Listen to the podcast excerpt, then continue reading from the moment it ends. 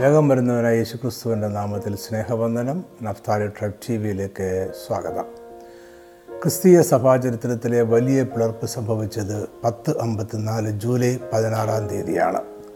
അന്ന് ഏകശിലയായിരുന്ന ക്രിസ്തീയ സഭ പടിഞ്ഞാറ് റോമൻ സഭയായും കിഴക്കൻ ഓർത്തഡോക്സ് സഭയായും രണ്ടായി പിളർന്നു. ഈ സംഭവത്തെ പത്ത് അമ്പത്തിനാലിലെ വലിയ പിളർപ്പ് എന്നും പത്ത് അമ്പത്തിനാലിലെ പടിഞ്ഞാറൻ കിഴക്കൻ പിളർപ്പ് എന്നും ചരിത്രത്തിൽ അറിയപ്പെടുന്നു.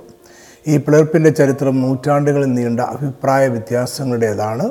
അനേകം സംഭവങ്ങളുടെ അവസാന ചിത്രമാണ് പത്ത് അമ്പത്തിനാലിലുണ്ടായ പിളർപ്പ്.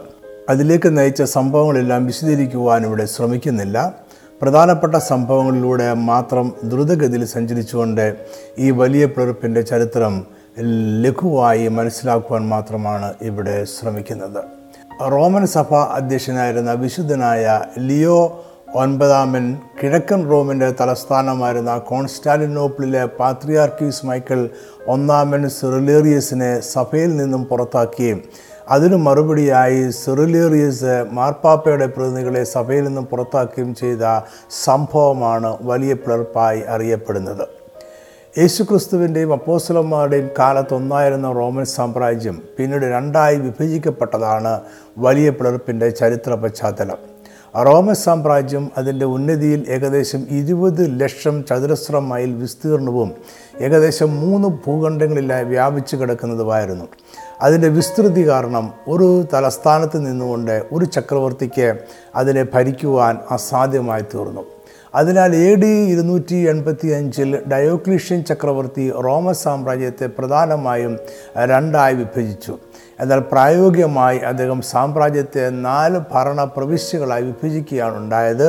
അങ്ങനെ റോമൻ സാമ്രാജ്യത്തിൽ നാല് ഭരണകർത്താക്കളുടെ കൂട്ടായ്മയായ ടെട്രാർക്കി എന്ന സംവിധാനം നിലവിൽ വന്നു.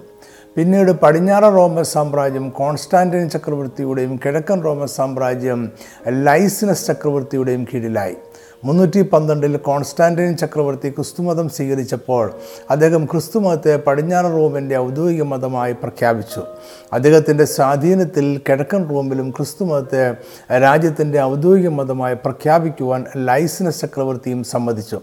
എന്നാൽ ലൈസിനസ് ഇതിൽ വീഴ്ച വരുത്തി അതിനാൽ കോൺസ്റ്റാന്റൈൻ കിഴക്കൻ റോമിനെ ആക്രമിക്കുകയും യുദ്ധത്തിൽ വിജയിക്കുകയും ചെയ്തു. അങ്ങനെ റോമ സാമ്രാജ്യം വീണ്ടും ഒന്നായി മാറി. കോൺസ്റ്റാന്റൈൻ അതിന്റെ ഏക ചക്രവർത്തിയും ആയി. കോൺസ്റ്റാന്റൈൻ ക്രിസ്തുമതത്തെ സാമ്രാജ്യത്തിന്റെ ഔദ്യോഗിക മതമായി പ്രഖ്യാപിക്കുന്നത് മുന്നൂറ്റി പതിമൂന്നിലാണ് അതോടെ ക്രിസ്ത്യാനികൾക്കെതിരായ പീഡനങ്ങൾ അവസാനിക്കുകയും ക്രിസ്തുവിശ്വാസം വിശാലമായ സാമ്രാജ്യത്തിലും അയൽ രാജ്യങ്ങളിലും വേഗത്തിൽ പരക്കുകയും ചെയ്തു. പിന്നീട് കോൺസ്റ്റാന്റൈൻ ചക്രവർത്തി സാമ്രാജ്യത്തിന്റെ തലസ്ഥാനം റോമിൽ നിന്നും കിഴക്കൻ റോമിലെ ബൈസാൻഡിയം എന്ന പട്ടണത്തിലേക്ക് മാറ്റി സ്ഥാപിച്ചു റോം ലാറ്റിൻ ഭാഷ സംസാരിക്കുന്ന പ്രദേശമായിരുന്നുവെങ്കിലും കിഴക്കൻ ബൈസാൻഡിയം ഗ്രീക്ക് ഭാഷാ പ്രദേശമായിരുന്നു. അദ്ദേഹം ആ പട്ടണത്തെ കോൺസ്റ്റാന്റിനോപ്പിൾ എന്ന് പുനർനാമകരണം ചെയ്തു. അതിനെ പുതിയ റോം എന്നും വിളിച്ചു. കോൺസ്റ്റാന്റൈൻ ചക്രവർത്തിയുടെ മരണശേഷം സാമ്രാജ്യം മൂന്നായി വിഭജിക്കപ്പെട്ടു. മുന്നൂറ്റി എഴുപത്തി ഒമ്പതിൽ തിയോഡോസിയൂസ് ഒന്നാമൻ കിഴക്കൻ റോമൻ സാമ്രാജ്യത്തിന്റെ ചക്രവർത്തിയായി. മുന്നൂറ്റി തൊണ്ണൂറ്റി രണ്ടിൽ അദ്ദേഹം സംയുക്ത റോമൻ സാമ്രാജ്യത്തിന്റെ ചക്രവർത്തിയായി. എന്നാൽ മുന്നൂറ്റി തൊണ്ണൂറ്റി അഞ്ചിൽ തിയോഡോസിയൂസ് റോമൻ സാമ്രാജ്യത്തെ വീണ്ടും രണ്ടായി വിഭജിച്ചു. സാമ്രാജ്യത്തിന്റെ പശ്ചിമഭാഗം അദ്ദേഹത്തിന്റെ ഇളയ പുത്രനായ ഹൊണോറിയസിന് നൽകി. കിഴക്കൻ സാമ്രാജ്യം മൂത്തപുത്രനായ അർക്കാഡിയസിന് നൽകി. രണ്ട് ഭാഗങ്ങളും റോമൻ സാമ്രാജ്യം എന്ന് അറിയപ്പെട്ടു. പടിഞ്ഞാറൻ റോമിന് വിശുദ്ധ റോമൻ സാമ്രാജ്യം എന്നും കിഴക്കൻ റോമൻ സാമ്രാജ്യത്തിന് ബൈസാൻഡിൻ സാമ്രാജ്യം എന്നും പേരുണ്ടായിരുന്നു. ഇവരുടെ തലസ്ഥാനം റോമും കോൺസ്റ്റാന്റിനോപ്പിളുമായിരുന്നു. പിന്നീട് ഒരിക്കലും റോമൻ സാമ്രാജ്യം ഒന്നായി ചേർക്കപ്പെട്ടിട്ടില്ല. നിർഭാഗ്യവശാൽ തിയോഡിസ്യൂസിന്റെ മക്കൾ കഴിവുള്ള ഭരണകർത്താക്കൾ ആയിരുന്നില്ല. നാനൂറ്റി പത്തിൽ വിസിഗോത്സ് എന്നറിയപ്പെട്ടിരുന്ന ഒരു ഗോത്രവർഗവും നാനൂറ്റി അമ്പത്തി അഞ്ചിൽ വാണ്ടൽസ് എന്നറിയപ്പെട്ടിരുന്ന മറ്റൊരു കൂട്ടരും പടിഞ്ഞാറ റോമിനെ ആക്രമിക്കുകയും റോമൻ സാമ്രാജ്യത്തിന്റെ അതിരുനുകൾക്കുള്ളിൽ അവരുടെ സ്വതന്ത്ര രാജ്യങ്ങൾ സ്ഥാപിക്കുകയും ചെയ്തു. നാനൂറ്റി എൺപതിൽ ഫ്ലേവിയസ് ഒഡാസർ റോമിലെ അവസാനത്തെ ചക്രവർത്തിയായിരുന്ന റോമുലസ് അഗസ്റ്റലസിനെ പരാജയപ്പെടുത്തി. റോമിലെ രാജാവായി. അദ്ദേഹം ചക്രവർത്തി എന്ന പേര് സ്വീകരിച്ചില്ല. ഇതോടെ പടിഞ്ഞാറൻ റോമൻ സാമ്രാജ്യം ഇല്ലാതെയായി. എന്നാൽ പടിഞ്ഞാറ് റോമൻ സാമ്രാജ്യത്തിന്റെ വീഴ്ചയ്ക്ക് ശേഷവും ഏകദേശം ആയിരം വർഷങ്ങളോളം കിഴക്കൻ റോമൻ സാമ്രാജ്യം നിലനിന്നു.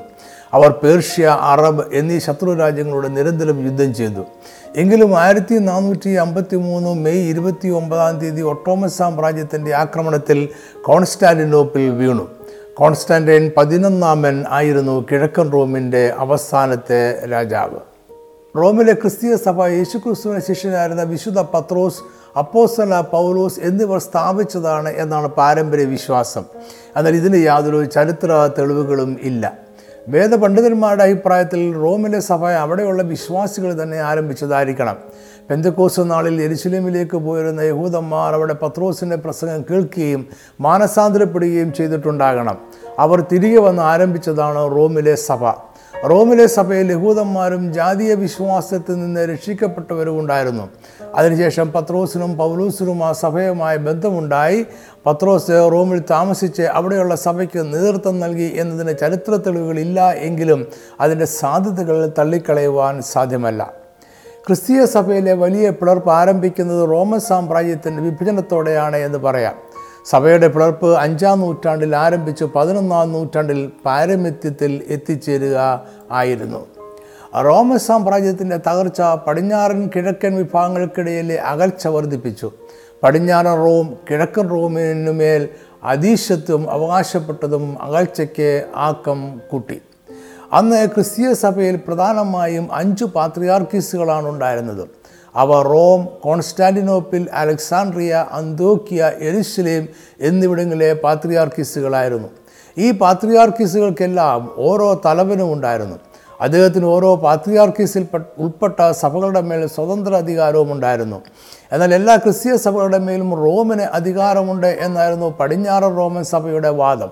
മറ്റുള്ളവർ പ്രത്യേകിച്ച് കോൺസ്റ്റാന്റിനോപ്പിളെ പാത്രിയാർക്കീസ് ഇതിനെ ശക്തമായി എതിർത്തു. നാലാം നൂറ്റാണ്ടായപ്പോഴേക്കും കിഴക്കൻ റോമൻ സാമ്രാജ്യമായ ബൈസാന്റൈൻ സാമ്രാജ്യത്തിലെ ചക്രവർത്തിമാർ സഭയുടെ അധികാരത്തിലും ഇടപെടുവാൻ തുടങ്ങി. സഭാകാര്യങ്ങളിൽ ചക്രവർത്തിമാരുടെ ഇടപെടലിനെ റോമൻ സഭയുടെ മാർപ്പാപ്പ എതിർത്തപ്പോൾ കിഴക്കൻ സഭ അതിനെ അനുകൂലിച്ചു. പടിഞ്ഞാറ റോമിലെ ജനങ്ങളുടെയും കിഴക്കൻ സമ്പ്രായത്തിലെ ജനങ്ങളുടെയും ചിന്താരീതികളിൽ വലിയ വ്യത്യാസമുണ്ടായിരുന്നു. പടിഞ്ഞാറ റോമിലുള്ളവരെ റോമൻ സംസ്കാരവും നിയമങ്ങളും സ്വാധീനിച്ചു. അതുകൂടാതെ കാലാകാലങ്ങളിൽ റോമൻ സാമ്രാജ്യം കീഴടക്കി കൂട്ടിച്ചേർത്ത രാജ്യങ്ങളുടെയും ജനങ്ങളുടെയും അവരുടെ മതങ്ങളുടെയും സംസ്കാരവും ഇടകലർന്നു. അവർ ലാറ്റിൻ ഭാഷ സംസാരിച്ചു. കിഴക്കൻ സാമ്രാജ്യത്തിലെ ജനങ്ങൾ ഗ്രീക്ക് ഭാഷ സംസാരിക്കുന്നവരായിരുന്നു. അവരെ ഗ്രീക്ക് ഈജിപ്ത് യഹൂദിയ എന്നിവിടങ്ങളിലെ തത്വചിന്തകൾ സ്വാധീനിച്ചിരുന്നു. ഇരുവശത്തുമുള്ള ക്രിസ്തീയ വിശ്വാസികൾ അഭിമുഖീകരിച്ചത് വ്യത്യസ്തങ്ങളായ വെല്ലുവിളികളെയാണ്. അവയ്ക്കെല്ലാം അവർ വ്യത്യസ്തങ്ങളായ ഉത്തരം കണ്ടെത്തി എന്നത് സ്വാഭാവികം മാത്രമാണ്. ഈ സ്വാഭാവിക വിഭിന്നത കാരണം ഇരുകൂട്ടരും വ്യത്യസ്തങ്ങളായ ചിന്താധാരകളും ആരാധനാ രീതികളും ഉപദേശങ്ങളും രൂപപ്പെടുത്തി. അതിനാൽ തന്നെ അവർ വിവിധ വിഷയങ്ങളിൽ പരസ്പരം അകന്നുകൊണ്ടേയിരുന്നു. ഈ അകൽച്ച ആറ് നൂറ്റാണ്ടുകൾ തുടർന്നു. അതിന് ഏകീകൃതമായ ഒരു പരിഹാരം കണ്ടെത്തുവാൻ ഇരു സഭാവിഭാഗങ്ങൾക്കും കഴിഞ്ഞില്ല. വിക്ടർ ഒന്നാമൻ മാർപ്പാപ്പയുടെ കാലത്തുണ്ടായ കോർട്ടോ ഡെസിമൻ വിവാദമാണ് പിന്നീടുണ്ടായ വലിയ പിളർപ്പിന്റെ വിത്തുകൾ പാകിയത് എന്നാണ് ക്രിസ്തീയ പണ്ഡിതന്മാർ കരുതുന്നത്. കോർട്ടോഡെസിമൻ വിവാദം സഭ എന്ന് ഈസ്റ്റർ ആഘോഷിക്കണം എന്നതിനെ ചൊല്ലിയുണ്ടായ തർക്കമാണ്. ഈസ്റ്റർ യഹൂദന്മാരുടെ പെസക ആചരണത്തോടൊപ്പം ആഘോഷിക്കണമോ? അതോ അതിനുശേഷം വരുന്ന ഞായറാഴ്ച ആഘോഷിച്ചാൽ മതിയോ? ഈ തർക്കം രണ്ടാം നൂറ്റാണ്ട് മുതൽ എട്ട എട്ടാം നൂറ്റാണ്ട് വരെ സഭയിൽ തുടർന്നു. ഏഷ്യൻ പ്രദേശങ്ങളിലുള്ള ക്രിസ്തീയ സഭകൾ ആരംഭം മുതൽ തന്നെ ഈസ്റ്റർ യഹൂദന്മാരുടെ പെസയോടൊപ്പം ആചരിച്ചു. അതൊരു ഞായറാഴ്ചയാകണമെന്ന് അവർക്ക് നിർബന്ധമില്ലായിരുന്നു. എന്നാൽ പിന്നീട് കൂടിയ ചില സുനകദോസുകൾ ഈസ്റ്റർ യഹൂദന്മാരുടെ പെസകയ്ക്ക് ശേഷം വരുന്ന ഞായറാഴ്ച മാത്രമേ ആഘോഷിക്കാവുള്ളൂ എന്ന് തീരുമാനിച്ചു. വിക്ടർ മാർപ്പാപ്പയുടെ കാലത്ത് റോമിൽ ഈ തീരുമാനം നിലവിലിരുന്നു. എന്നാൽ ഏഷ്യൻ പ്രദേശങ്ങളിലെ സഭകൾ പഴയ രീതി തന്നെ തുടർന്നു. അതിനാൽ ഈസ്റ്റർ ഞായറാഴ്ച തന്നെ ആഘോഷിക്കണമെന്ന് മാർപ്പാപ്പ കൽപ്പനയിറക്കി. ഇത് നിരസിച്ച എഫസോസിലെ ബിഷപ്പായിരുന്ന പോളിക്രാറ്റസിനെ സഭയിൽ നിന്നും പുറത്താക്കും എന്ന് മാർപ്പാപ്പ ഭീഷണി മുഴക്കി. എന്നാൽ റോമിലുള്ള ചില ബിഷപ്പുമാർ പോളിക്രാറ്റസിനെ പുറത്താക്കുന്നതിനോട് വിയോജിച്ചതിനാൽ മാർപ്പാപ്പ അത് നടപ്പിലാക്കിയില്ല. ഈ സംഭവം ആഗോള ക്രൈസ്തവ സഭകളുടെ മേൽ റോമിലെ മാർപ്പാപ്പയ്ക്ക് നിയന്ത്രണാധികാരം ഉണ്ടായിരുന്നു എന്ന് കാണിക്കുന്നു. അന്ന് ആരും റോമൻ മാർപ്പാപ്പയുടെ അധികാരത്തെ ചോദ്യം ചെയ്തില്ല. എന്നാൽ ചില ബിഷപ്പുമാർ പോളിക്രാറ്റസിനെ പുറത്താക്കുന്ന ഔചിത്യമല്ല എന്ന് ചൂണ്ടിക്കാണിച്ചു എന്ന് മാത്രം.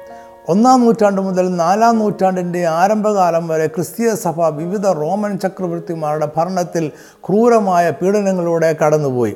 എന്നാൽ മുന്നൂറ്റി ആറ് മുതൽ മുന്നൂറ്റി മുപ്പത്തി ഏഴ് വരെ റോമിന്റെ ചക്രവർത്തിയായിരുന്ന കോൺസ്റ്റന്റൈൻ ഈ സ്ഥിതിക്ക് വ്യത്യാസം വരുത്തി. അദ്ദേഹം ഒരു പടിഞ്ഞാറൻ റോമൻ സൈന്യാധിപനായിരുന്നപ്പോൾ ഉണ്ടായ ഒരു യുദ്ധത്തിൽ ശത്രുക്കളെ മേൽ ജയിക്കുവാൻ സഹായിച്ചത് ക്രിസ്തീയ ദൈവമാണ് എന്ന് അദ്ദേഹം വിശ്വസിച്ചു. അതിനാൽ യുദ്ധാനന്തരം മുന്നൂറ്റി പന്ത്രണ്ടിൽ അദ്ദേഹം ക്രിസ്തുമതം സ്വീകരിച്ചു. അതിനുശേഷം അദ്ദേഹം കിഴക്കൻ റോമിലെ ഭരണാധികാരിയായിരുന്ന ലൈസിനസിനെ സ്വാധീനിച്ച് സാമ്രാജ്യത്തിൽ ക്രിസ്തുമതത്തോടുള്ള സഹിഷ്ണുത വിളംബരം ചെയ്തു. ഈ വിളംബരമാണ് എഡിക്റ്റ് ഓഫ് മിലാൻ എന്ന ചരിത്രത്തിൽ അറിയപ്പെടുന്നത്. കോൺസ്റ്റന്റൈൻ മുന്നൂറ്റി പതിമൂന്ന് ഫെബ്രുവരിയിലും ലൈസിനസ് ജൂണിലും ഈ വിളംബരം പ്രഖ്യാപിച്ചു. ക്രിസ്തീയ വിശ്വാസികൾക്കിടയിലെ ആശയവ്യത്യാസങ്ങൾ ഏകീകരിക്കുക എന്ന ഉദ്ദേശത്തോടെ കോൺസ്റ്റൈൻ ചക്രവർത്തി ഗ്രീക്കിലെ നിക്കിയ എന്ന സ്ഥലത്ത് വെച്ച് ആദ്യത്തെ എക്യൂമിനിക്കൽ കൗൺസിൽ വിളിച്ചു ചേർത്തു. ഇതിൽ വിവിധ ഭാഷകൾ സംസാരിച്ചിരുന്ന എല്ലാ പ്രദേശങ്ങളിലെയും സഭകളുടെയും പ്രതിനിധികൾ ഉണ്ടായിരുന്നു എന്നതിനാലാണ് അതിനെ എല്ലാ ക്രിസ്തീയ സഭകൾക്കും പൊതുവായ എന്ന അർത്ഥത്തിൽ എക്യൂമിനിക്കൽ എന്ന് വിളിച്ചത്. അന്നത്തെ പ്രധാന വെല്ലുവിളി ഏരിയനിസം എന്നറിയപ്പെട്ടിരുന്ന വിരുദ്ധ ഉപദേശം ആയിരുന്നു. അതിന്റെ വാദങ്ങൾ ഇങ്ങനെയായിരുന്നു. യേശുക്രിസ്തു ഒരു പുരാതന സൃഷ്ടി മാത്രമാണ്. അതിനാൽ യേശു പിതാവായ ദൈവത്തിന്റെ സത്വം വഹിക്കുന്നില്ല. ക്രിസ്തുവിന് സൃഷ്ടിക്കപ്പെട്ട നിശ്ചിതമായ ഒരു പ്രകൃതിയാണുള്ളത്. പിതാവായ ദൈവത്തോട് തുല്യമായ ദൈവികത്വം യേശുവിനില്ല. അതിനാൽ യേശുവിന്റെ സ്ഥാനം പിതാവായ ദൈവത്തിനും താഴെയാണ്. നിക്കായിലെ കൗൺസിൽ ഈ വിരുദ്ധ ഉപദേശത്തെ അപ്പാടെ ഖണ്ഡിക്കുകയും തള്ളിക്കളയുകയും ചെയ്തു. യേശുക്രിസ്തു സത്യദൈവവും പിതാവായ ദൈവത്തോട് ഏകസത്വമുള്ളവനാണ് എന്ന് കൗൺസിൽ പ്രഖ്യാപിച്ചു. എല്ലാ ക്രൈസ്തവ സഭകളും അംഗീകരിക്കുന്ന നിക്യ വിശ്വാസ പ്രമാണത്തിന്റെ ആദ്യ രൂപം തയ്യാറാക്കിയത് നിക്യ കൗൺസിലാണ്. എന്നാൽ ഈ കൗൺസിലിൽ ക്രൈസ്തവ സഭയിലെ ആശയവ്യത്യാസങ്ങളെല്ലാം പരിഹരിക്കുവാൻ കഴിഞ്ഞില്ല. നിക്യ കൗൺസിലിന്റെ തീരുമാനപ്രകാരം നാല് പാത്രിയാർക്കീസുകൾ നിലവിൽ വന്നു. അവയുടെ മുൻഗണനാക്രമം ഇങ്ങനെയായിരുന്നു. റോം അലക്സാണ്ട്രിയ അന്ത്യോക്കിയ എരിശിലേം കോൺസ്റ്റന്റൈൻ ചക്രവർത്തി റോമൻ സാമ്രാജ്യത്തിന്റെ തലസ്ഥാനം റോമിൽ നിന്നും കിഴക്ക് ബൈസാൻഡ്യത്തിലേക്ക് മാറ്റി സ്ഥാപിച്ച കാലത്ത് ബൈസാൻഡ്യത്തിലെ ക്രിസ്തീയ സഭയുടെ ബിഷപ്പ് ഗ്രീക്ക് പട്ടണമായ ഹെരാക്ലിയയിലെ മെത്രാപ്പോലിത്തയുടെ അധികാര പരിധിയിലായിരുന്നു. എന്നാൽ സാമ്രാജ്യത്തിന്റെ തലസ്ഥാനം ബൈസാൻഡ്യമായി കഴിഞ്ഞപ്പോൾ ക്രമേണ കോൺസ്റ്റാന്റിനോപ്പിളിലെ ബിഷപ്പ് ഹെരാക്ലിയയിലെ മെത്രാപ്പോലിത്തയുടെ അധികാര പരിധിയിൽ നിന്നും അകന്നുമാറി കോൺസ്റ്റാന്റിനോപ്പിളിലെ സഭ അതിന്റെതായ അധികാര പരിധിയിൽ ആയി. മുന്നൂറ്റി എഴുപത്തി ഒമ്പതിൽ തിയോഡോസിയൂസ് ഒന്നാമൻ കിഴക്കൻ റോമൻ സാമ്രാജ്യത്തിന്റെ ചക്രവർത്തിയായി. ഈ കാലത്ത് ഏരിനിസം എന്ന വിരുദ്ധ ഉപദേശം കിഴക്കൻ സഭയിൽ വളരെ പ്രചാരം നേടിയിരുന്നു. എന്നാൽ പടിഞ്ഞാറ സഭ നിക്യ വിശ്വാസത്തിൽ ഉറച്ചു നിന്നു. ഈ ആശയക്കുഴപ്പം പരിഹരിക്കുന്നതിനായി മുന്നൂറ്റി എൺപത് ഫെബ്രുവരി ഇരുപത്തി ഏഴാം തീയതി എഡിക്റ്റ് ഓഫ് തെസ്ലോനിക്കിയ എന്നറിയപ്പെടുന്ന രാജകീയ വിളംബരം പ്രഖ്യാപിച്ചു. എഡിക്റ്റ് ഓഫ് തെസ്ലോനിക്കിയ നിത്യവിശ്വാസ പ്രമാണ പ്രകാരമുള്ള ക്രിസ്തീയ വിശ്വാസത്തെ റോമൻ സാമ്രാജ്യത്തിന്റെ മതമായി പ്രഖ്യാപിച്ചു. ഏരിനിസം എന്ന ബിരുദ ഉപദേശത്തെ ഭ്രാന്തന്മാരുടെ ആശയമായും അതിനെ അനുകൂലിക്കുന്നവരെ പീഡിപ്പിക്കുവാനും ഉത്തരവുണ്ടായി. പിതാപുത്രൻ പരിശുദ്ധാത്മാവ് എന്ന ത്രിയേക ദൈവത്തിലുള്ള വിശ്വാസത്തെയും അതിൽ പ്രഖ്യാപിച്ചു. എല്ലാ ക്രിസ്തീയ വിശ്വാസികളും സാർവദേശീയം എന്ന അർത്ഥത്തിൽ കത്തോലിക്ക ക്രിസ്ത്യാനികൾ എന്ന പേര് സ്വീകരിക്കണം എന്നും എല്ലാ ബിഷപ്പുമാരും റോം അലക്സാണ്ട്രിയ എന്നിവിടങ്ങളിലെ പാത്രിയാർക്കിസുമാരുടെ വിശ്വാസം പിന്തുടരണം എന്നും പ്രഖ്യാപിച്ചു. കിഴക്കൻ സാമ്രാജ്യത്തിൽ സഭയും ചക്രവർത്തിയും തമ്മിൽ അടുത്ത ബന്ധമുണ്ടായിരുന്നതിനാൽ കോൺസ്റ്റാന്റിനോപ്പിളിന്റെ ബിഷപ്പിന് കൂടുതൽ അധികാരവും പ്രാധാന്യവും വേണം എന്ന ചിന്തയുണ്ടായി. അതിനാൽ മുന്നൂറ്റി എൺപത്തി ഒന്നിൽ ബൈസാൻഷ്യൻ ചക്രവർത്തിയായിരുന്ന തിയോഡോസിയൂസ് ഒന്നാമൻ കോൺസ്റ്റാന്റിനോപ്പിളിലെ ഒന്നാമത്തെ കൗൺസിൽ എന്നറിയപ്പെടുന്ന ആലോചനാ സമിതി വിളിച്ചു ചേർത്തു. ഇത് രണ്ടാമത്തെ എക്യൂമിനിക്കൽ കൗൺസിൽ എന്നും അറിയപ്പെടുന്നു. ഈ കൗൺസിലിൽ തൃത്വോപദേശം അന്തിമമായി പ്രഖ്യാപിക്കപ്പെട്ടു. കോൺസ്റ്റാന്റിനോപ്പിളിനെ ഒരു പാത്രിയാർക്കേസ്റ്റെ ഉയർത്തിയതാണ് ഈ കൗൺസിലിലെ പ്രധാന തീരുമാനം. കോൺസ്റ്റാന്റിനോപ്പിൾ പുതിയ റോം ആയതിനാൽ അവിടെയുള്ള സഭാ കേന്ദ്രം മറ്റ് പാത്രിയാർക്കീസേക്കാൾ ഉയർന്നതാണ് എന്നും മുൻഗണനാക്രമത്തിൽ കോൺസ്റ്റാന്റിനോപ്പിളെ പാത്രിയാർക്കീസ് റോമിലെ മാർപ്പാപ്പയ്ക്ക് തൊട്ടുശേഷമായിരിക്കുമെന്നും പ്രഖ്യാപനമുണ്ടായി. ഈ തീരുമാനം കോൺസ്റ്റാന്റിനോപ്പിളെ പാത്രിയാർക്കീസും റോമിലെ മാർപ്പാപ്പയും തമ്മിലുള്ള അധികാര വടംവലിക്ക് ശക്തി പകർന്നു. ക്രമേണ കോൺസ്റ്റാൻലോപ്പിലെ സഭ റോമിലെ സഭയേക്കാൾ കൂടുതൽ രാഷ്ട്രീയ ശക്തി പ്രാപിച്ചു. എന്നാൽ സഭയുടെ അധികാരം രാഷ്ട്രീയ ശക്തിയല്ല എന്നും അത് അപ്പോസ്റ്റലായ പത്രോസിനാൽ സ്ഥാപിക്കപ്പെട്ട സഭയ്ക്കുള്ളതാണ് എന്നും റോമിലെ സഭ അവകാശപ്പെട്ടു. പത്രോസിനാൽ സ്ഥാപിക്കപ്പെട്ട മൂന്ന് പാത്രിയാർക്കിസുകളെ മാത്രമേ പടിഞ്ഞാറൻ സഭ അംഗീകരിച്ചുള്ളൂ. അത് റോം അലക്സാണ്ട്രിയ അന്ത്യോക്കിയ എന്നിവയായിരുന്നു. അതിൽ ഒന്നാമത്തേത് റോം ആയിരുന്നു. കോൺസ്റ്റാന്റിനോപ്പിലെ സഭ ഒരു അപ്പോസ്റ്റലൻ സ്ഥാപിച്ചതല്ല എന്ന് റോമിലെ സഭ വാദിച്ചു. എന്നാൽ കോൺസ്റ്റാൻലോപ്പിലെ സഭ സ്ഥാപിച്ചത് അപ്പോസലായ അന്ത്രയാസ് ആണ് എന്ന് കിഴക്ക് സഭയും വാദിച്ചു. യോഹനാൻ ഒന്നിന്റെ നാൽപ്പതനുസരിച്ച് അന്ത്രയാസ് യോഹനാൻ സ്നാപകന്റെ ശിഷ്യനായിരുന്നു. അവനാണ് ആദ്യം യേശുവിനെ അനുഗമിച്ചതും പത്രോസിനെ യേശുവിന്റെ അടുക്കിലേക്ക് കൊണ്ടുവന്നത്. അതിനാൽ ബൈസാന്യ സഭ അന്ത്രയാസിനെ ആദ്യം വിളിക്കപ്പെട്ടവനെന്ന് എന്നാണ് കണക്കാക്കുന്നത്. എന്നാൽ കോൺസ്റ്റാന്റോപ്പിലെ സഭ അന്ത്രയാ സ്ഥാപിച്ചതാണ് എന്നത് ഒരു പാരമ്പര്യ വിശ്വാസം മാത്രമാണ്. അതിന് വേദപുസ്തകത്തിലോ ചരിത്രത്തിലോ തെളിവുകൾ ഇല്ല. നാനൂറ്റി അമ്പത്തി ഒന്നിൽ കിഴക്കൻ റോമൻ സാമ്രാജ്യത്തിലെ മാർസിയൻ ചക്രവർത്തി കാൽസിഡോണിലെ കൗൺസിൽ എന്നറിയപ്പെടുന്ന ആലോചനാ യോഗം വിളിച്ചു ചേർത്തു. പടിഞ്ഞാറൻ റോമൻ സാമ്രാജ്യത്തിന്റെ തകർച്ചയ്ക്ക് മുമ്പ് കൂടിയ അവസാനത്തെ കൗൺസിലായിരുന്നു ഇത്. ബിഷപ്പുമാരും അവരുടെ പ്രതിനിധികളുമായി ഏകദേശം അഞ്ഞൂറ്റി ഇരുപത് പേർ ഈ കൗൺസിലിൽ ഒത്തുകൂടി. അവർ നിത്യാവിശ്വാസ പ്രമാണത്തിന് അന്തിമ അംഗീകാരം നൽകി. ഈ കൗൺസിലിൽ അഞ്ച് പാത്രിയാർക്കീസുകളെ അംഗീകരിച്ചു. അവ ഇതെല്ലാമായിരുന്നു റോം കോൺസ്റ്റാന്റിനോപ്പിൾ അലക്സാണ്ട്രിയ അന്ത്യോക്യ എരിശിലേ.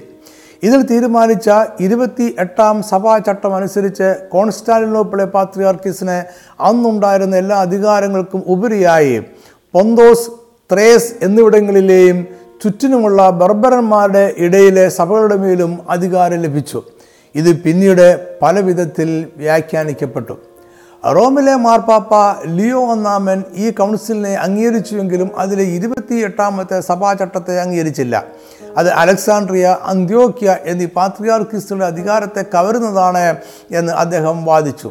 ഈ ചട്ടം പടിഞ്ഞാറ് സഭയും കിഴക്കൻ സഭയും തമ്മിലുള്ള സംഘർഷത്തിന് കാരണമായി തുടർന്നു. നാനൂറ്റി എഴുപത്തി ആറിൽ പടിഞ്ഞാറ് റോമിലെ അവസാനത്തെ ചക്രവർത്തിയും നിഷ്കാസിതൻ ആയി. അതിനാൽ രാജകീയ ചിഹ്നങ്ങളും അധികാര മുദ്രകളും കോൺസ്റ്റാന്റിനോപ്പിളിലേക്ക് മാറ്റി.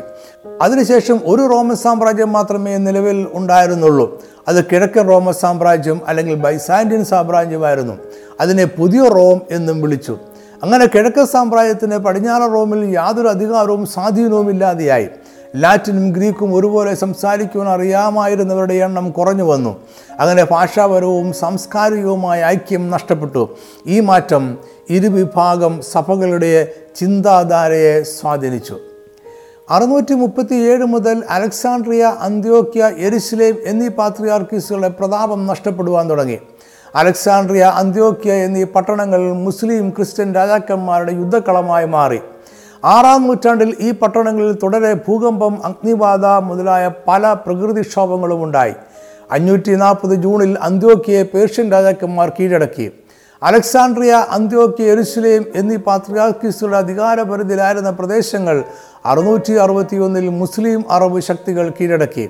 അതിനുശേഷം ഒരിക്കലും ആ പ്രദേശങ്ങൾ പൂർണമായും തിരികെ പിടിച്ചിട്ടില്ല. ഈ കാരണങ്ങളാൽ ഈ മൂന്ന് പാത്രിയാർക്കീസുകളുടെയും ശക്തിയും പ്രാധാന്യവും കുറഞ്ഞ് വന്നു. കോൺസ്റ്റാന്റോപ്പിൽ വെച്ച് നടന്ന അവസാനത്തെ കൗൺസിലാണ് ക്യുനിസെക്സ് കൗൺസിൽ എന്നും ട്രുല്ലോയിലെ കൗൺസിൽ എന്നും അറിയപ്പെടുന്നത്. ഇത് അറുന്നൂറ്റി തൊണ്ണൂറ്റി ഒന്ന് സെപ്റ്റംബർ ഒന്നാം തീയതിക്കും ഒക്ടോബർ മുപ്പത്തി ഒന്നാം തീയതിക്കും ഇടയിൽ നടന്നുവെന്ന് അനുമാനിക്കപ്പെടുന്നു. അഞ്ച് പാത്രിയാർക്കീസുകളിൽ നിന്നും പ്രതിനിധികൾ പങ്കെടുത്തതിനാൽ ഇത് ഒരു ക്യൂമിനിക്കൽ കൗൺസിലായി അംഗീകരിക്കപ്പെട്ടു. അഞ്ഞൂറ്റി അമ്പത്തി മൂന്നിലും അറുന്നൂറ്റി എൺപതിലും കോൺസ്റ്റാന്റോപ്പിൾ കൂടിയ അഞ്ചാമത്തെയും ആറാമത്തെയും എക്യൂമിക്കൽ കൗൺസിലിൽ സഭാകാര്യങ്ങളിൽ പ്രത്യേക തീരുമാനങ്ങൾ എടുക്കുകയോ കൽപ്പനകൾ പുറപ്പെടുവിക്കുകയോ ചെയ്തില്ല. അതിനാൽ ജസ്റ്റീനിയൻ രണ്ടാമൻ ക്യൂനിസസ്റ്റ് കൗൺസിൽ വിളിച്ചു ചേർക്കുക ആയിരുന്നു. ഇതിൽ നൂറ്റി രണ്ട് സഭാചട്ടങ്ങൾ രൂപീകരിച്ചു. ഈ കൗൺസിലിൽ ഇരുന്നൂറ്റി പതിനഞ്ച് ബിഷപ്പുമാർ പങ്കെടുത്തുവെങ്കിലും അവരെല്ലാവരും കിഴക്ക് സാമ്പ്രായത്തിൽ നിന്നുള്ളവരായിരുന്നു. പടിഞ്ഞാറ സഭയുടെ പല ആചാരങ്ങളെയും കൗൺസിൽ അപലപിച്ചു. ക്രിസ്തുവിനെ കുഞ്ഞാടായി ചിത്രീകരിക്കുക നോമ്പുകാലത്തെ വിശുദ്ധ കുർബാന എല്ലാ ശനിയാഴ്ച ദിവസങ്ങളിലെ ഉപവാസം തിരുവത്താഴത്തിന് പുളിപ്പില്ലാത്ത അപ്പ് ഉപയോഗിക്കുക ബിഷപ്പുമാർ പുരോഹിതന്മാർ ഷമ്മാശന്മാർ എന്നിവരുടെ ബ്രഹ്മചര്യം എന്നീ പടിഞ്ഞാറ സഭകളുടെ നിയമങ്ങളെ കൗൺസിൽ അപലപിച്ചു. വിവാഹിതരായവർക്ക് പുരോഹിതന്മാരാകുവാൻ യോഗ്യതയുണ്ട് എന്നും എന്നാൽ പുരോഹിതന്മാരും ബിഷപ്പുമാരുമായവർ പിന്നീട് വിവാഹം കഴിക്കാൻ പാടില്ല എന്നും തീരുമാനിച്ചു. ഈ ചട്ടങ്ങളെ കിഴക്കൻ സഭയിലെ എല്ലാ ബിഷപ്പുമാരും പടിഞ്ഞാറൻ സഭയിലെ മാർപ്പാപ്പയും അംഗീകരിച്ച് ഒപ്പിടണം എന്ന് ജസ്റ്റീനിയൻ ചക്രവർത്തി ആഗ്രഹിച്ചു. എന്നാൽ സെർജിയസ് മാർപ്പാപ്പ ഈ ചട്ടങ്ങളെ പൂർണമായും അംഗീകരിക്കുകയോ ഒപ്പിടുകയോ ചെയ്തില്ല.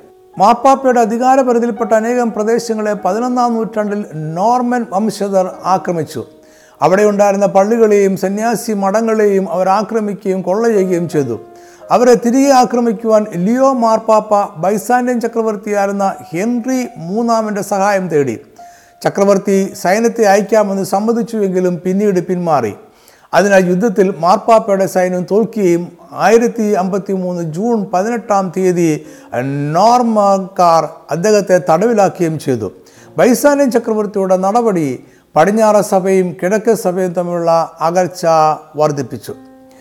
പടിഞ്ഞാറ റോമൻ സഭയിൽ ഗുരുതരമായ വിരുദ്ധ ഉപദേശങ്ങളുണ്ട് എന്ന് മൈക്കിൾ ആരോപിച്ചു. അദ്ദേഹം കോൺസ്റ്റാന്റിനോപ്പിളിലെ എല്ലാ ലാറ്റിൻ സഭകളും അടച്ചു.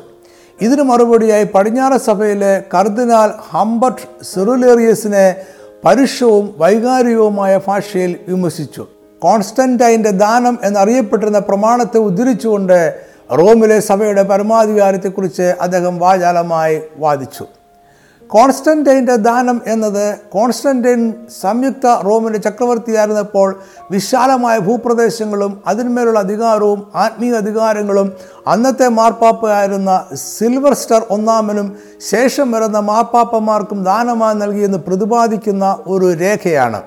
ഈ രേഖയ്ക്ക് മധ്യകാലഘട്ടത്തിൽ വലിയ പ്രചാരവും പ്രാധാന്യവും ഉണ്ടായിരുന്നു ഇതിൽ ഒന്നാമത്തെ ഭാഗം കോൺസ്റ്റന്റൈൻ ചക്രവർത്തിയുടെ ജീവിത അനുഭവവും രണ്ടാമത്തെ ഭാഗം മാർപ്പാപ്പയ്ക്ക് അദ്ദേഹം നൽകുന്ന ഭൂപ്രദേശങ്ങളുടെയും അധികാരങ്ങളുടെയും വിവരണവും ആണ്.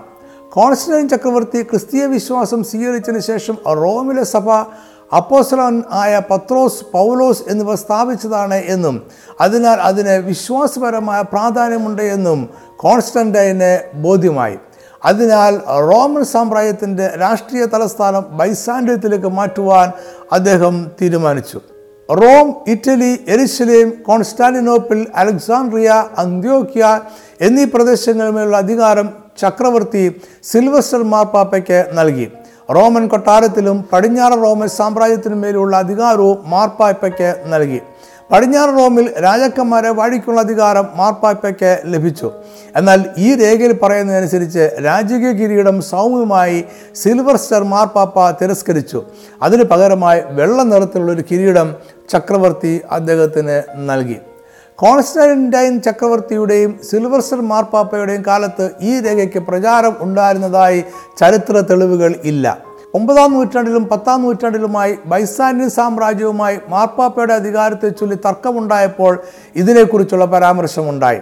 സാർവദേശീയമായ എല്ലാ ക്രിസ്തീയ സഭകളുടെയും രാജ്യങ്ങളുടെ മേലും മാർപ്പാപ്പയ്ക്ക് അധികാരമുണ്ട് എന്ന് വാദിക്കുവാൻ കോൺസ്റ്റന്റൈന്റെ ദാനം എന്ന രേഖയെ മധ്യകാലഘട്ടത്തിൽ പടിഞ്ഞാറൻ റോമൻ സഭ ഉപയോഗിച്ചു. ഈ രേഖയെക്കുറിച്ചുള്ള ആദ്യ പരാമർശം നമ്മൾ കാണുന്നത് എഴുന്നൂറ്റി എഴുപത്തി എട്ടിൽ ഹാർഡിയൻ ഒന്നാമൻ മാർപ്പാപ്പ ഷാർലുമെയിൻ ചക്രവർത്തിക്ക് എഴുതിയ ഒരു കത്തിലാണ്. പതിനൊന്ന് പന്ത്രണ്ട് പതിമൂന്ന് നൂറ്റാണ്ടുകളിൽ സാർവദേശീയ സഭകളുടെ മേൽ മാർപ്പാപ്പയ്ക്ക് അധികാരമുണ്ട് എന്ന് വാദിക്കുവാൻ കോൺസ്റ്റാന്റൈന്റെ ദാനം എന്ന രേഖയെ പടിഞ്ഞാറ് സഭ ഉദ്ധരിച്ചിരുന്നു. അന്ന് ആരും അതിന്റെ ആധികാരികതയെ ചോദ്യം ചെയ്തില്ല. ഈ രേഖയുടെ അടിസ്ഥാനത്തിൽ അധികാരം ഉറപ്പിക്കുവാൻ ആദ്യം ശ്രമിച്ചത് ലിയോ ഒൻപതാമൻ മാർപ്പാപ്പയാണ്. അദ്ദേഹം ആയിരത്തി അമ്പത്തി നാലിൽ കോൺസ്റ്റാന്റിനോപ്പിളെ പാത്രിയാർക്കീസ് ആയിരുന്ന മൈക്കിൾ ഒന്നാമൻ സെറിലേറിയസിന് എഴുതിയ കത്തിൽ ഈ രേഖയുടെ അടിസ്ഥാനത്തിൽ മാർപ്പാപ്പയ്ക്കുള്ള അധികാരത്തെക്കുറിച്ച് ഓർമ്മിപ്പിക്കുന്നു. ഇത് വിശ്വസനീയമായ ആധികാരികമായ രേഖയാണ് എന്ന് ലിയോ മാർപ്പാപ്പ വിശ്വസിച്ചിരുന്നു. എന്നാൽ കോൺസ്റ്റന്റൈന്റെ ദാനം എന്നതൊരു വ്യാജ പ്രമാണമാണ് എന്ന് പിന്നീട് തെളിഞ്ഞു. ഇതിനെക്കുറിച്ച് ആദ്യം സംശയം ഉന്നയിച്ചത് ആയിരം ആണ്ടിൽ അന്നത്തെ റോമൻ ചക്രവർത്തിയായിരുന്ന ഒട്ടോ മൂന്നാമൻ ആണ്. എന്നാൽ അദ്ദേഹത്തിന്റെ സംശയങ്ങളെ തെളിയിക്കുവാൻ അന്ന് കഴിഞ്ഞില്ല. പതിനഞ്ചാം നൂറ്റാണ്ടിൽ ഒരു കർദിനാലും പണ്ഡിതനുമായിരുന്ന ജർമ്മൻകാരനായ നിക്കോളാസ് ഓഫ് കസ ഈ രേഖ വ്യാജമാണെന്ന് തെളിയിച്ചു. ആയിരത്തി നാനൂറ്റി നാൽപ്പത്തി ഒന്നിൽ മറ്റൊരു കത്തോലിക്ക പുരോഗതിനായിരുന്ന ലോറൻസോ വല്ല ഈ രേഖയിൽ ഉപയോഗിച്ചിരിക്കുന്ന ലാറ്റിൻ ഭാഷ നാലാം നൂറ്റാണ്ടിൽ ഉപയോഗത്തിൽ ഉണ്ടായിരുന്നതല്ല എന്നും തെളിയിച്ചു. കോൺസ്റ്റാന്റൈന്റെ ദാനം എട്ടാം നൂറ്റാണ്ടിലോ ഒമ്പതാം നൂറ്റാണ്ടിലോ എഴുതപ്പെട്ട ഒരു വ്യാജരേഖയാണ്. അന്നത്തെ രാഷ്ട്രീയ സാഹചര്യത്തിൽ സഭയുടെ അറിവോടെ ആയിരുന്നിരിക്കണം അത് എഴുതപ്പെട്ടത്. അക്കാലത്ത് പടിഞ്ഞാറൻ സഭയുടെ സ്വാതന്ത്ര്യത്തെ ബൈസാനൻ ചക്രവർത്തിമാരുടെ ഇടപെടലുകളിൽ നിന്നും സംരക്ഷിക്കുവാനുള്ള തീവ്ര ശ്രമത്തിലായിരുന്നു മാർപ്പാപ്പ. ഒപ്പം തന്നെ ഷാർലുമേനെ പോലെയുള്ള പടിഞ്ഞാറൻ രാജാക്കന്മാരുമായും സഭയ്ക്ക് തർക്കങ്ങൾ ഉണ്ടായിരുന്നു. ഈ സാഹചര്യത്തിൽ സഭയുടെ അധികാരം നിലനിർത്തുവാനായി കണ്ടെത്തിയ ഒരു കുറുക്കു വഴിയായിരുന്നിരിക്കണം ദാനം എന്ന രേഖ. പത്ത് അമ്പത്തി മൂന്നിൽ തെക്കൻ ഇറ്റലിയിലെ എല്ലാ ഗ്രീക്ക് സഭകളും ലാറ്റിൻ സഭയുടെ ആചാര രീതികൾ സ്വീകരിക്കണമെന്നും അല്ലായെങ്കിൽ അടച്ചുപൂട്ടണമെന്നും ലിയോ ഒൻപതാമൻ മാർപ്പാപ്പ കൽപ്പനയിറക്കി.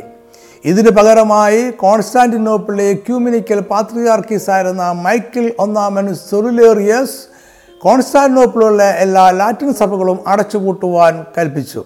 മാത്രമല്ല പടിഞ്ഞാറ സഭ പുളിക്കാത്ത അപ്പം വിശുദ്ധ തിരുവത്താഴത്തിന് ഉപയോഗിക്കുന്നു എന്നത് ഗുരുതരമായ വിരുദ്ധ ഉപദേശമായി മൈക്കിൾ ഉയർത്തിക്കാട്ടി. തിരുവത്താഴത്തിന് പുളിക്കാത്ത അപ്പമാണോ പുളിച്ചപ്പമാണോ ഉപയോഗിക്കേണ്ടത് എന്നത് പടിഞ്ഞാറ സഭയും കിഴക്കൻ സഭയും തമ്മിൽ നിലനിന്നിരുന്ന ഒരു തർക്കമായിരുന്നു. പടിഞ്ഞാറും കിഴക്കുമുള്ള വേദപണ്ഡിതന്മാർ ആദിമസഭയിൽ പുളിച്ചുമാവ് പുളിച്ച മാവ് കൊണ്ടുണ്ടാക്കിയ അപ്പമാണ് തിരുവത്താടത്തിൽ ഉപയോഗിച്ചിരുന്നത് എന്ന് അഭിപ്രായപ്പെടുന്നു. എന്നാൽ അർമേനിയയിലെ സഭ ആദ്യകാലം മുതൽ തന്നെ പുളിക്കാത്ത മാവ് കൊണ്ടുണ്ടാക്കിയ അപ്പമാണ് ഉപയോഗിച്ചിരുന്നത്. ഏകദേശം ഏഴാം നൂറ്റാണ്ട് മുതൽ പടിഞ്ഞാറ് സഭ പുളിക്കാത്ത അപ്പം തിരുവത്താഴത്തിന് ഉപയോഗിക്കുവാൻ തുടങ്ങി. പിന്നീടത് സഭയുടെ ഉപദേശമായി മാറി. ഇത് തിരുവത്താടത്തെ യേശുക്രിസ്തു ആചരിച്ച പെസകാത്താഴത്തോട് കൂടുതൽ അനുരൂപമാക്കുന്നു. എന്നാൽ ബൈസാന്യ സംസ്കാരം അനുസരിച്ച് പുളിക്കാത്ത മാവ് കൊണ്ടുണ്ടാക്കിയ അപ്പം ജീവനില്ലാത്തതാണ്. മാവ് പുളിക്കുമ്പോൾ അതിന് ജീവൻ ഉണ്ടാകുന്നുവെന്നും യേശുക്രിസ്തുവിന്റെ ഉയർപ്പിനാലുള്ള ജീവനെ കാണിക്കുവാൻ പുളിച്ചപ്പമാണ് നല്ലത് എന്നും അവർ വിശ്വസിച്ചു. ക്രിസ്തീയ സഭ ആചരിക്കുന്ന തിരുവത്താടം യഹൂദന്മാരുടെ പെസകയിൽ നിന്നും വേറിട്ട് നിൽക്കണമെന്നും കിഴക്കൻ സഭ ആഗ്രഹിച്ചു. പത്ത് അമ്പത്തി മൂന്നിൽ കോൺസ്റ്റാന്റിനോപ്പിളെ പാത്രിയാർക്കീസ് മൈക്കിൾ സെറിലേറിയസ് പൊടുന്നനെ ഇതിനെ ഒരു വലിയ വിവാദമാക്കി മാറ്റി. ഈ വിഷയത്തെക്കുറിച്ച് എഴുതിയ ഒരു കത്ത് പത്ത് അമ്പത്തിനാല് ജനുവരി മാസം മാർപ്പാപ്പ ബൈസാൻഡ്യൻ ചക്രവർത്തിക്കും മൈക്കിൾ സെറിലേറിയസിനും പ്രതിനിധികൾ മുഖാന്തരം അയച്ചു കൊടുത്തു. ഈ കത്തിൽ സെറിലേറിയസിന്റെ ധിക്കാര മനോഭാവത്തെ മാർപ്പാപ്പ വിമർശിച്ചു. അലക്സാണ്ട്രിയ അന്ത്യോക്കിയ എന്നീ പാത്രിയാർക്കീസിലെ സെറിലേറിയസ് അധീനതയിലാക്കുവാൻ ശ്രമിക്കുന്നു എന്നൊരു പരാതിയും ഉന്നയിച്ചു. സെറിലേറിയസ് എക്യൂമിനിക്കൽ പാത്രിയാർക്കീസ് എന്ന പദവി ഉപയോഗിക്കുന്നതിനെയും അദ്ദേഹം വിമർശിച്ചു. റോമൻ സഭയുടെയും മാർപ്പാപ്പായുടെയും പരമാധികാരത്തെ അദ്ദേഹം ഒരിക്കൽ കൂടി അവകാശപ്പെട്ടു. ചക്രവർത്തി മാർപ്പാപ്പയുടെ പ്രതിനിധികളെ ഹാർദവുമായി സ്വാഗതം ചെയ്തുവെങ്കിലും സെറിലേറിയസ് അവരെ ഗൗരവമായി ഗവനിച്ചില്ല. നിർഭാഗ്യവശാൽ ഇവരുടെ ദൗത്യം പരാജയപ്പെട്ടു. സെറിലേറിയസ് മാർപ്പാപ്പയുടെ ആവശ്യങ്ങൾ നിരാകരിച്ചു. അതിനാൽ പത്ത് അമ്പത്തിനാല് ജൂലൈ മാസം പതിനാറാം തീയതി മാർപ്പാപ്പയുടെ പ്രതിനിധിയായിരുന്ന കർദിനാൾ ഹംബർട്ട് ഹാഗിയ സോഫിയ എന്ന കിഴക്കൻ പാത്രിയാർക്കിസിന്റെ കത്തീഡ്രൽ പള്ളിയിൽ പ്രവേശിക്കുകയും അവിടെ മൈക്കിൾ സിറലിയറീസിനെ സഭയിൽ നിന്നും പുറത്താക്കിയതായി മാർപ്പാപ്പയുടെ കൽപ്പന പതിപ്പിക്കുകയും ചെയ്തു. പത്ത് അമ്പത്തിനാല് ജൂലൈ ഇരുപതാം തീയതി സെറിലേറിയസ് ബിഷപ്പ്മാരുടെ ഒരു കൗൺസിൽ വിളിച്ചുകൂട്ടി. ഈ കൗൺസിലിൽ ലിയോ ഒൻപതാമൻ മാർപ്പാപ്പയെയും പടിഞ്ഞാറ സഭയും അപലപിക്കുകയും മാർപ്പാപ്പയുടെ മൂന്ന് പ്രതിനിധികളെയും സഭയിൽ നിന്നും പുറത്താക്കുകയും ചെയ്തു. പടിഞ്ഞാറ സഭയെ അപലപിക്കുവാനുള്ള പ്രധാന കാരണമായ കൗൺസിൽ കണ്ടെത്തിയത് നിക്യ വിശ്വാസ പ്രമാണത്തിൽ പടിഞ്ഞാറ സഭ കൂട്ടിച്ചേർത്ത ഫിലിയോക്ക് എന്ന ഉപവാക്യം ആണ്. ലാറ്റിൻ ഭാഷയിൽ ഫിലിയോക്ക് എന്ന പദത്തിന്റെ അർത്ഥം പുത്രനിൽ നിന്നും എന്നാണ്. പിതാവിൽ നിന്നും പുത്രനിൽ നിന്നും പുറപ്പെടുന്നവനാണ് പരിശുദ്ധാത്മാവെന്ന് റോമൻ സഭ വിശ്വസിച്ചു. അതിനാൽ നിത്യവിശ്വാസ പ്രമാണത്തിൽ പുത്രനിൽ നിന്നും എന്ന ഉപവാക്യം ഏകദേശം ആറാം നൂറ്റാണ്ടോടെ റോമൻ സഭ കൂട്ടിച്ചേർത്തു. എന്നാൽ നാനൂറ്റി അമ്പത്തി ഒന്നിലെ കാൽസിഡോണിലെ കൗൺസിൽ അംഗീകരിച്ച നിത്യവിശ്വാസ പ്രമാണത്തിൽ പിതാവിൽ നിന്നും പുറപ്പെടുന്നവൻ എന്ന് മാത്രമേ ഉള്ളൂ എന്ന് കിഴക്കൻ സഭ വാദിച്ചു. മാത്രമല്ല നിത്യവിശ്വാസ പ്രമാണത്തെ ആരും തിരുത്തുവാൻ പാടില്ല എന്ന് നാനൂറ്റി മുപ്പത്തി ഒന്നിലെ എഫ് എസ് ഓസിലെ കൗൺസിലിൽ തീരുമാനമുണ്ട് എന്നും അവർ വാദിച്ചു. ഫിലിയോക് അഥവാ പുത്രനിൽ നിന്നും എന്ന ഉപവാക്യം റോമസഭ നിത്യവിശ്വാസ പ്രമാണത്തോട് കൂട്ടിച്ചേർത്തതാണ് എന്നത് സത്യമാണ്. പിതാവിൽ നിന്നും പുത്രനിൽ നിന്നും പുറപ്പെടുന്ന സത്യാത്മാവും ജീവദാതാവുമായ ഏക പരിശുദ്ധാത്മാവ് എന്ന കത്തോലിക്ക സഭയുടെ വിശ്വാസത്തിൽ വിരുദ്ധ ഉപദേശം ഇല്ല. എന്നാൽ കിഴക്കൻ സഭ ഇതിനെ പിതാവും പുത്രനും എന്ന രണ്ട് വ്യക്തികളായി കാണുന്നു എന്നാണ് മനസ്സിലാക്കിയത്. ഇത് ഇരുവരുടെയും വീക്ഷണത്തിന്റെ പ്രത്യേകത മാത്രം ആയിരുന്നു. ഫിലിയോക്ക് എന്ന പദത്തിന്റെ ഉപയോഗത്തെ പടിഞ്ഞാറൻ സഭയെയും മാർപ്പാപ്പയും എതിർക്കുവാനും തള്ളിപ്പറയാനുമുള്ള ഒരു ആയുധമായി സെറിലേറിയസും കിഴക്കൻ സഭയും ഉപയോഗിച്ചു. അവർ കിഴക്കൻ സഭയെ അത് ശുദ്ധവും ശരിയായതും സത്യമായതുമാണ് എന്ന അർത്ഥത്തിൽ ഓർത്തഡോക്സ് എന്ന് വിളിച്ചു. അങ്ങനെ പത്ത് അമ്പത്തിനാല് ജൂലൈ പതിനാറാം തീയതി കാത്തോലിക്കവും അപ്പോസ്തലികവുമായ ഏക വിശുദ്ധ സഭ പടിഞ്ഞാറ് റോമൻ കത്തോലിക്ക സഭയായും കിഴക്ക് ഓർത്തഡോക്സ് സഭയായും രണ്ടായി പിരിഞ്ഞു. പത്ത് അമ്പത്തിനാലിലെ വലിയ പിളർപ്പ് ഒരു പ്രധാന സംഭവമായി അന്നത്തെ ചരിത്രകാരന്മാർ കരുതിയില്ല. അത് അന്തിമമായ ഒരു പിളർപ്പായും അവർ കണ്ടില്ല. അതിനാൽ ഈ പിളർപ്പ് അന്തിമമാകുന്നത് ആയിരത്തി ഇരുന്നൂറ്റി നാലിലെ ദുരന്തത്തോടെയാണ് എന്ന് ആധുനിക ചരിത്രകാരന്മാർ കരുതുന്നു. ആ വർഷം പടിഞ്ഞാറൻ സഭയിലെ നാലാമത്തെ കുരിശുയുദ്ധക്കാർ അപ്രതീക്ഷിതമായ കോൺസ്റ്റാലിനോപ്പിനെ ആക്രമിച്ചു. ആക്രമികൾ ഓർത്തഡോക്സ് സഭയുടെ പള്ളികളെയും രൂപങ്ങളെയും തകർത്തു. ആയിരക്കണക്കിന് നിർദോഷികളായ ഓർത്തഡോക്സ് സഭ വിശ്വാസികളെ കൊന്നൊടുക്കി. ഇത് ഇന്നേ വരെ ഉണങ്ങാത്ത മുറിവും അകൽച്ചയും ഉണ്ടാക്കി. അതിനുശേഷം മാർപ്പാപ്പയും പാത്രിയാർക്കീസ് തമ്മിലുള്ള അകലച്ച പരിഹരിക്കുവാൻ പല ശ്രമങ്ങളും നടന്നു. രാജാക്കന്മാരും സഭാ നേതാക്കന്മാരും ചർച്ചകൾക്ക് നേതൃത്വം നൽകിയെന്നാൽ അടിസ്ഥാനപരമായ ഭിന്നത പരിഹരിക്കാനായിട്ടില്ല. പഴയ മുറിവുകൾ ഒരിക്കലും ഉണങ്ങിയില്ല എന്നാണല്ലോ പഴഞ്ചൊല്ല്. ഈ പഠനം ഇവിടെ അവസാനിപ്പിക്കട്ടെ. ഇന്ന് ക്രൈസ്തവ സഭ അനേക വിഭാഗങ്ങളായിട്ട് വിഭജിക്കപ്പെട്ടിരിക്കുകയാണ്. എങ്കിലും എല്ലാ സഭയും കാത്തോലിക്കവും അപ്പോസ്തലികവുമായ ഏക വിശുദ്ധ സഭയുടെ ഒഴിച്ചുകൂടാനാവാത്ത ഭാഗമാണ്. സഭ മാർമികമായ ക്രിസ്തുവിന്റെ ശരീരവും മണവാട്ടിയുമാണ്. വിവിധ വിഭാഗങ്ങളെ ഒന്നിപ്പിക്കുന്ന മർമ്മം യേശു ക്രിസ്തു എന്ന രക്ഷിതാവാണ്. എല്ലാവരും വിശ്വസിക്കുന്നതും പ്രസംഗിക്കുന്നതും യേശുക്രിസ്തുവിന്റെ ദൈവരാജ്യത്തിന്റെ സുവിശേഷമാണ്. ഐക്യത എന്നത് ഒരേ അധികാരപരിധിയിലായിരിക്കുക എന്നതല്ല വിശുദ്ധന്മാരുടെ കൂട്ടായ്മയിലാണ് ഐക്യത ഉള്ളത്. നമ്മളെല്ലാവരും യേശുക്രിസ്തുവിന്റെ കർത്തൃത്വത്തിന് കീഴിലാണ്. എല്ലാവരും യേശുവിന്റെ ദാസന്മാരാണ്. ഐക്യതയ്ക്ക് സഭകളുടെ ഏകത ആവശ്യമില്ല. ഏകത യേശുക്രിസ്തുവിൽ മാത്രം ആണ്. ഒന്ന് രണ്ട് കാര്യങ്ങൾ കൂടി പറഞ്ഞുകൊണ്ട് ഈ വീഡിയോ അവസാനിപ്പിക്കുവാനായിട്ട് ഞാൻ ആഗ്രഹിക്കുന്നു. വേദപുസ്തക മർമ്മങ്ങൾ വിവരിക്കുന്ന അനേകം വീഡിയോകളും ഓഡിയോകളും നമ്മുടെ ഓൺലൈൻ ചാനലുകളിൽ ലഭ്യമാണ്. വീഡിയോ കാണുവാൻ Naphtali tribe T V dot com എന്ന ചാനലും ഓഡിയോ കേൾക്കുവാൻ Naphtali tribe radio dot com എന്ന ചാനലും സന്ദർശിക്കുക. ഈ രണ്ട് ചാനലുകളും സബ്സ്ക്രൈബ് ചെയ്യുവാൻ മറക്കരുത്. അത് ഇനിയും പ്രസിദ്ധീകരിക്കുന്ന വീഡിയോകളും ഓഡിയോകളും നഷ്ടപ്പെടാതെ ലഭിക്കുവാൻ സഹായിക്കും. ഇതിന്റെ എല്ലാം വേദപഠന കുറിപ്പുകളും ഓൺലൈനിൽ ലഭ്യമാണ്. ഇംഗ്ലീഷിൽ വായിക്കുവാൻ അഫ്താലി ട്രൈബ് ഡോട്ട് കോം എന്ന വെബ്സൈറ്റും മലയാളത്തിനായി വാതിൽ ഡോട്ട് ഇൻ എന്ന വെബ്സൈറ്റും സന്ദർശിക്കുക. പഠനക്കുറിപ്പുകൾ ഇ ബുക്കായി ലഭിക്കുവാനും ഇതേ വെബ്സൈറ്റുകൾ സന്ദർശിക്കാവുന്നതാണ്. അല്ലെങ്കിൽ WhatsApp Signal app Telegram email എന്നിവയിലൂടെ ആവശ്യപ്പെടാം. Phone number nine eight nine double five two four eight five four. എല്ലാ മാസവും ഒന്നാമത്തെയും മൂന്നാമത്തെയും ശനിയാഴ്ച വൈകിട്ട് അഞ്ച് മണിക്ക് പവർ വിഷൻ ടി വിയിൽ നമ്മുടെ പ്രോഗ്രാമുണ്ട്. ദൈവജനം ഗൗരവമായി പഠിക്കുവാൻ ആഗ്രഹിക്കുന്നവർ ഈ പ്രോഗ്രാമുകൾ മറക്കാതെ കാണുക മറ്റുള്ളവരും കൂടെ പറയുക. ഈ സന്ദേശം കണ്ടതിനും കേട്ടതിനും വളരെ നന്ദി. ദൈവം നിങ്ങളെല്ലാവരെയും സമൃദ്ധമായി അനുഗ്രഹിക്കട്ടെ. ആമേൻ.